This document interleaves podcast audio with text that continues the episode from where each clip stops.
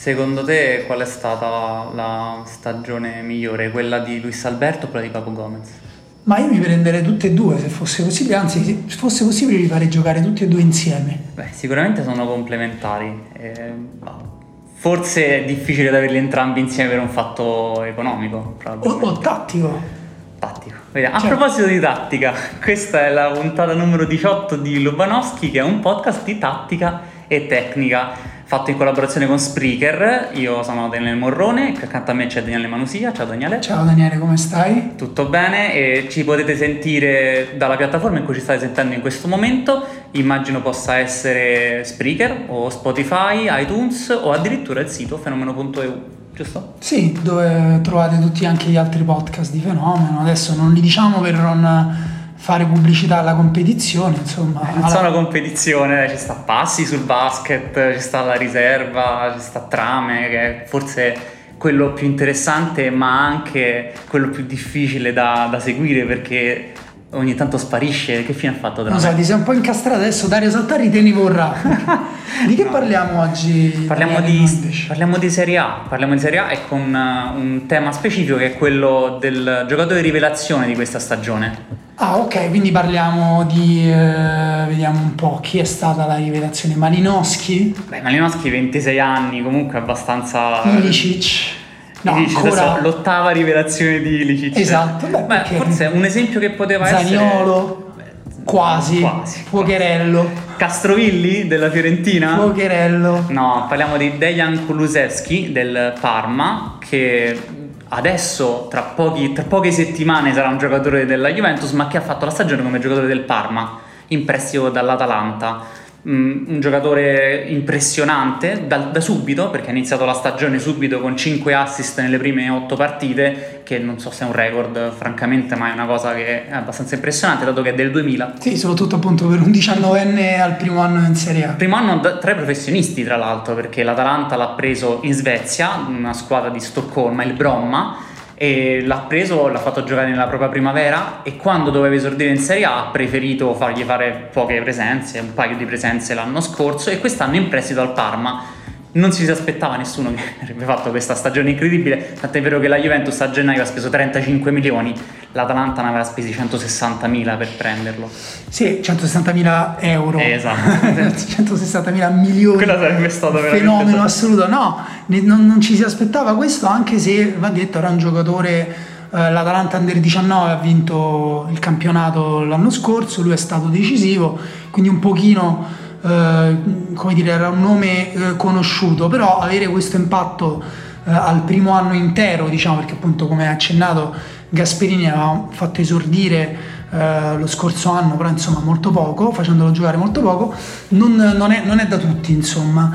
E uh, Kulusevski appunto ha delle qualità e um, qualche, più che limite nel suo caso, io parlerei quasi, parlerei quasi solo di margini di miglioramento. Perché, ma non peraltro, perché l'abbiamo visto comunque poco, no? Va da sé con, eh, col pacchetto del giocatore di cui stiamo parlando, ha giocato poco, quindi eh, ci sono alcune cose eh, che non possiamo dire di conoscere, anche perché appunto eh, non, non, non è stato proprio messo alla prova, diciamo. Beh, nel suo caso rivelazione nel vero senso della parola, perché si è rivelato durante la stagione, partita dopo partita abbiamo scoperto qualcosa in più di Kulusevski. All'inizio abbiamo capito subito che era un giocatore iperverticale, ma ad esempio la sua conduzione l'abbiamo vista piano piano. Ok, arrivia- arriviamoci allora, parliamo prima delle qualità, ok? La più manifesta è la sua forza fisica, che però quando uno dice che un giocatore uh, ha forza fisica, ormai nel calcio contemporaneo uh, non, non significa più che semplicemente un giocatore,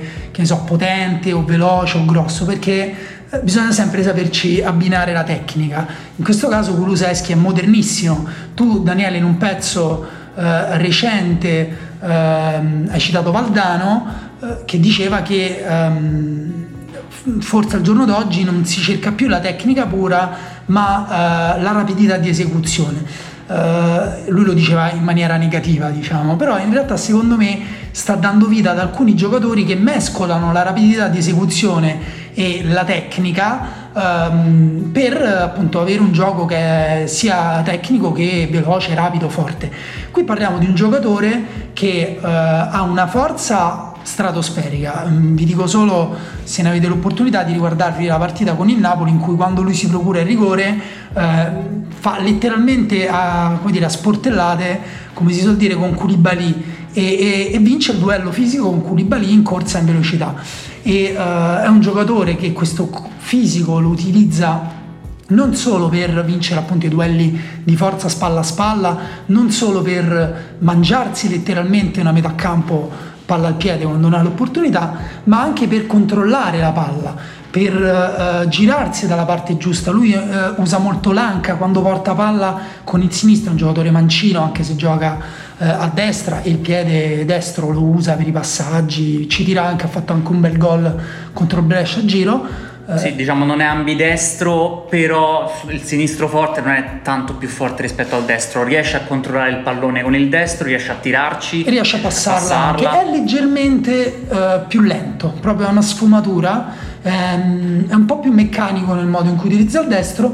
Col sinistro è più fluido, quando porta palla con l'esterno sinistro lui riesce al tempo stesso a portarla avanti appunto con, con, con il collo, con, la, con il piede piegato sulla palla, e al tempo stesso con l'anca eh, e con la gamba a tenere lontano il giocatore che lo pressa. Questa è una cosa molto interessante che dici, il fatto che con il sinistro sia più fluido, perché lui nel Parma gioca sulla fascia destra, il Parma gioca con un quattro tre tre, quattro due tre uno, quattro quattro due come vogliamo a seconda degli avversari, è una squadra che ha un baricentro molto basso, e in questo senso lui da destra può accentrarsi anche senza palla, e quindi in realtà gioca molto meglio andando verso il campo, anche se riceve sulla fascia. Sì, lui gioca, guarda, ne parliamo dopo, secondo me è meglio quando affrontiamo uh, il, il tema del ruolo. Uh, questa cosa della, de, della forza fisica Uh, ci porta anche a parlare però del suo gioco uh, negli spazi più stretti, perché appunto, come hai detto te, il Parma gioca invece con il baricentro basso e in transizione, ma lui in realtà gestisce anche molti palloni con l'uomo addosso, spalla alla porta, o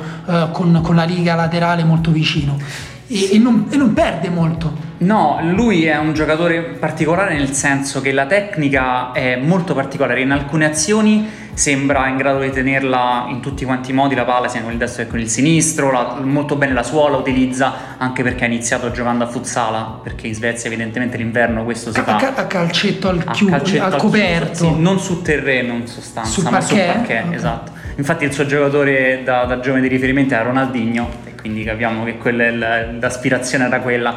Un giocatore che stranissimo per, Stra... un, per, un, per uno svedese di, di quasi un metro e novanta, vedere Ronaldinho come lui è di origine. D'altra parte Ibrahimovic ci guardava al Brasile di Ronaldo, esatto. eh, Kulusevski e Ronaldinho. Evidentemente nelle periferie di Stoccolma effettivamente il Brasile funziona più che la Svezia, forse come riferimento calcistico. Lui comunque è di origine macedone, da Macedonia del Nord, questo come, devo come dire Ibrahimovic è bosniaco, giusto? Esatto. Sì. E devo dire che questa assonanza con Ronaldinho può sembrare strana, meno quando ha un controllo nello stretto, perché lì lui, nonostante sia a volte macchinoso, a volte sembra che ha delle asce al posto dei piedi per come la palla l'affetta in modo anche violento, e a volte invece la stoppa e poi la gira con la suola, utilizza il tacco, eh, sorprendente in questa stagione.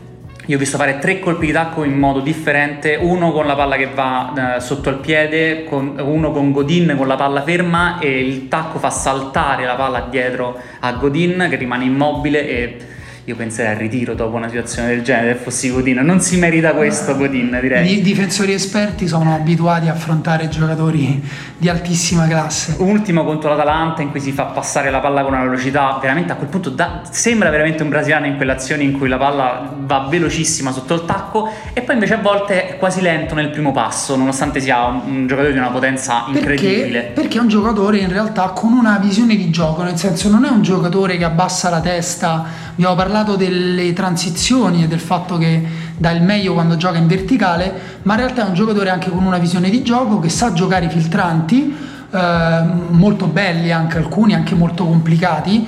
Ha un sinistro che è vero non, è, non ha il tiro di Malinowski, non ha la precisione nei filtranti di eh, Pirlo, non ha il lancio, il cross, che ne so, di Beckham, però in realtà lui sa fare tutte queste cose in maniera anche piuttosto buona. E, uh, e lo fa soprattutto uh, tenendo la testa alta, controllando il movimento dei compagni, leggendo bene l'azione. Leggendola bene intendo velocemente e scegliendo spessissimo, non sempre ovviamente, sennò sarebbe eh, un cyborg, eh, l'opzione migliore. Da questo punto di vista è avvantaggiato dal fatto che ha due giocatori molto verticali in Cornelius e soprattutto Gervinho, che quando Kulusevski riceve palla solitamente si buttano nello spazio a, alle spalle della difesa, gli lasciano quindi il tracciante. Kulusevski ha fatto vedere un paio di traccianti incredibili in questa stagione, uno contro il Genoa eh, in cui no contro il Torino, scusami, in cui ha superato in verticale rasoterra quattro giocatori del Torino, quello davanti a lui e due difensori. Gervinho ha ricevuto la palla e Cornelius Eh, che stava dietro la linea della difesa. È veramente, la visione di gioco è strana perché lui riesce ad essere molto calmo nel momento di fare il passaggio, nonostante giochi comunque a ritmo elevato, e quindi preferisce quasi fare i filtranti rasoterra ai cross, nonostante riceva comunque lontano dalla porta. Lui appena vede l'area di rigore la prima cosa che pensa è: posso passarla rasoterra tra le gambe dei difensori? Se lo posso fare lo faccio. Sì, è un giocatore appunto che viene descritto come uh, un portatore di palla, Eh, come dire, discreto anche nel dribbling e, e soprattutto con un grande fiuto per il gol e per l'ultimo passaggio. In realtà è un giocatore che può giocare anche qualche metro indietro. ehm, dirò, dico subito che cioè, nell'Atalanta Under diciannove giocava anche giocava mezzala con il numero dieci sulle spalle e, ehm, ed è un giocatore appunto che usa il corpo in realtà anche per preparare, infatti la velocità nasce anche da questo, per preparare uh, subito il suo primo tocco, l'inizio dell'azione. Contro il Verona lui fa un gol uh, eccezionale in cui fondamentalmente salta Amrabat con il controllo con l'esterno sì. sinistro, lui riceve con il corpo orizzontale, quindi guardando verso il fallo laterale, con il piede sinistro verso la porta, e anziché controllarla, andare all'indietro, mettersi Amrabat alle spalle e contenerla oppure mandarsela dentro l'area con il destro, eh, controlla con l'esterno sinistro dentro l'area e Amrabat gli sfila dietro, lì o potrebbe fare fallo oppure non potrebbe fare nulla. E questo è un giocatore sensibile. Sì, tra, tra l'altro dopo che ha superato Amrabat c'è la, il secondo difensore che arriva per chiuderlo, quello di destra, che va per chiudere lui con una, con una finta in cui si passa la palla tra i piedi, lo fa andare lungo e può a quel punto con il sinistro, l'interno del sinistro, metterla sul secondo palo. Quindi è un gol in cui riesce a rimanere freddo nonostante l'azione sia abbastanza entropica perché aumenta la velocità del pallone mentre lui si trova dentro l'area. Eh, lui ha raccontato che quando giocava a futsala eh, iniziava dalla difesa, partiva dalla difesa e avanzava, e secondo me questa cosa qui eh, spiega molto di Kulusevski, perché nonostante sia un giocatore a cui piace avanzare, non è un bisonte che va a testa bassa, ma ha sempre un controllo comunque a centottanta gradi di quello che gli succede attorno, e quindi riesce anche quando ha un giocatore che gli sta venendo contro a scegliere due opzioni: o lo salta o fa con il filtrante. Sì, esatto, um, è un giocatore soprattutto che ha anche molte direzioni. Qui direi che forse è arrivato il momento di parlare del suo ruolo, perché tra l'altro è anche uno dei dubbi eh, per quanto riguarda il suo passaggio alla Juventus, no? Che ha giocato quest'anno principalmente eh, con una punta e Cristiano Ronaldo, con due punte di cui uno Cristiano Ronaldo e un trequartista. E Kulusevski in realtà eh, appunto come detto nell'Under diciannove dell'Atalanta ha giocato anche mezzala, ma anche con il Parma lui gioca tantissimi palloni al centro del campo. Eh, è un giocatore verticale, ma Uh, in realtà il concetto più importante per Kulusevski è la diagonalità, perché anche le sue corse con e senza palla uh, sono quasi tutte nella diagonale che va o da de- dall'esterno destro verso il centro, oppure quando l'azione è lunga lui si è già spostato e-, e magari si è trovato al centro quando la palla si muove, taglia anche spesso dal centro verso destra. Questo perché il Parma di D'Aversa gli lascia lo spazio per fare questa cosa, ovvero ha due punte praticamente eh, che si spingono oltre la linea difensiva avversaria in Gervinho e Cornelius, e ai centrocampisti rimangono più bloccati, e quindi tutto lo spazio che c'è sulla tre quarti, la parte destra soprattutto, è lasciato per Kulusevski per poter decidere dove ricevere, e questo significa che Kulusevski ha tanto campo attorno sia quando si muove che quando riceve palla. Esatto, in questo senso rispetto a Bernardeschi eh, è un giocatore, sarebbe un giocatore eh, che in quel ruolo nasce per giocare in quel ruolo fondamentalmente. Bernardeschi tra Fiorentina, Italia, Under ventuno, era un giocatore che stava cercando la propria posizione, che forse rende al meglio al centro quando è fronte alla porta, forse quasi da seconda punta, eh, e che ha faticato molto nel secondo anno alla Juventus in realtà. Mentre eh, Kulusevski, secondo me questo possiamo dirlo senza timore di essere smentiti, è più pronto. è più pronto già adesso e anche più margini di miglioramento in futuro, quindi investire su Kulusevski già da subito per la Juventus avrebbe più senso che continuare con Bernardeschi, che sta facendo un lavoro quasi di compensazione tattica di quello che succede in attacco. La questione di Kulusevski più che altro è che se tu lo inserisci subito bisogna capire se tutta quanta questa diagonalità che ha va a sposarsi o va a scontrarsi con Dybala. Sì, questo anche è un altro, è un altro tema, perché appunto, come detto, lui finisce per occupare il centro. Dybala, il suo, il suo movimento preferito è quello che lo porta dal centro all'esterno destro, quindi io penso che qui non ci sia una risposta, Dani.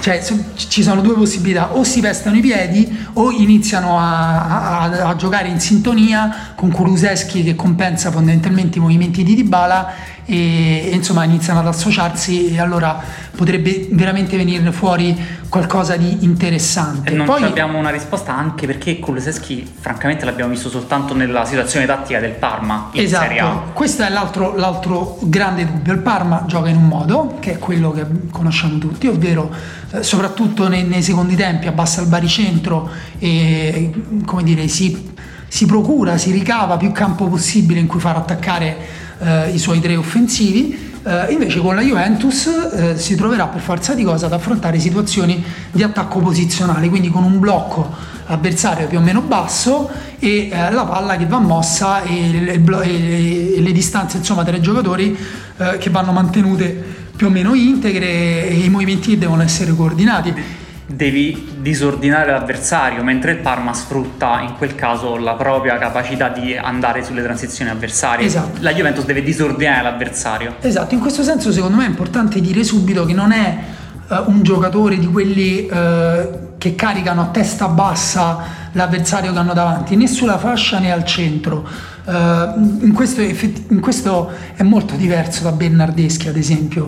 Uh, con, l'under ventuno, con l'Under diciannove dell'Atalanta, ad esempio, uh, ha fatto parecchie azioni in cui finiva ad abbassarsi a prendere palla dietro non solo la linea di difesa, ma anche quella di centrocampo uh, della squadra avversaria mentre difendeva uh, in fase posizionale. Un po' come fa Gomez eh, in alcuni casi nell'Atalanta, viene a prendersi palla dietro, eh, punta eh, il blocco avversario, la scambia, si butta dentro eh, e questo è il gioco dell'Atalanta, tra l'altro, il gioco eh, che, che l'Atalanta, eh, a cui l'Atalanta forma i propri giocatori. In questo senso anche questo aspetto qui forse si potrebbe vedere un po' di più eh, nella Juventus, perché invece con il Parma, non essendoci quel sistema di movimenti, quelle sintonie, quelle sincronie anche tra giocatori, fondamentalmente faceva due cose quando si trovava di fronte a un blocco basso: o puntava l'avversario lung- e se ne andava lungolinea e poi crossava anche con il destro, si autolanciava ogni tanto, si autolanciava in profondità verso la linea del fo- di fondo,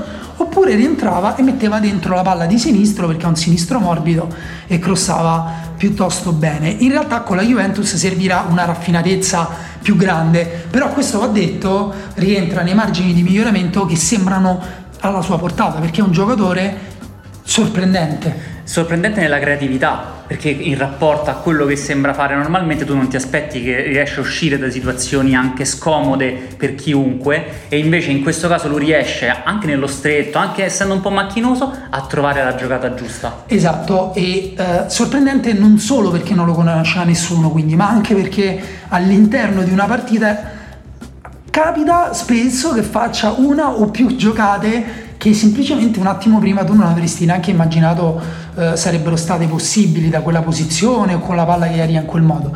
Eh, questo sulla base di un gioco invece molto solido, che è quello che abbiamo descritto poco fa. Eh, sicuramente l'aspetto che dovrà migliorare di più, ammesso che Sarri sarà l'allenatore della Juventus la prossima, il prossimo anno come dovrebbe essere, ammesso che uh, venga utilizzato in maniera costante, ammesso anche che uh, Sarri si trovi a cambiare uh, modulo, magari a farlo giocare a volte anche uh, al centro come, o come mezzala o come trequartista, uh, dovrà anche provare uh, a migliorare o comunque mostrare un livello più, mh, più alto di quello che abbiamo visto per ora nel controllo spalla alla porta, perché lui, come l'abbiamo detto per ora, usa molto il fisico, si preoccupa molto dell'avversario che ha dietro, vince il duello individuale, ma poi la direzione in cui fa andare la palla, la direzione in cui si gira è sempre quella che decide lui, in realtà, in funzione dei movimenti dei compagni che ha visto. Invece con la Juventus, eh, con un gioco come quello di Sarri, sarà necessario eseguire il compito in maniera più, più pulita e più costante. Va detto che è un giocatore che gioca spessissimo di prima. Sì, nel Parma. Questo si nota anche nel fatto che subisce pochi falli, solo uno virgola due a par- per novanta minuti, che sono pochi per un giocatore che tocca cinquanta volte palla a partita.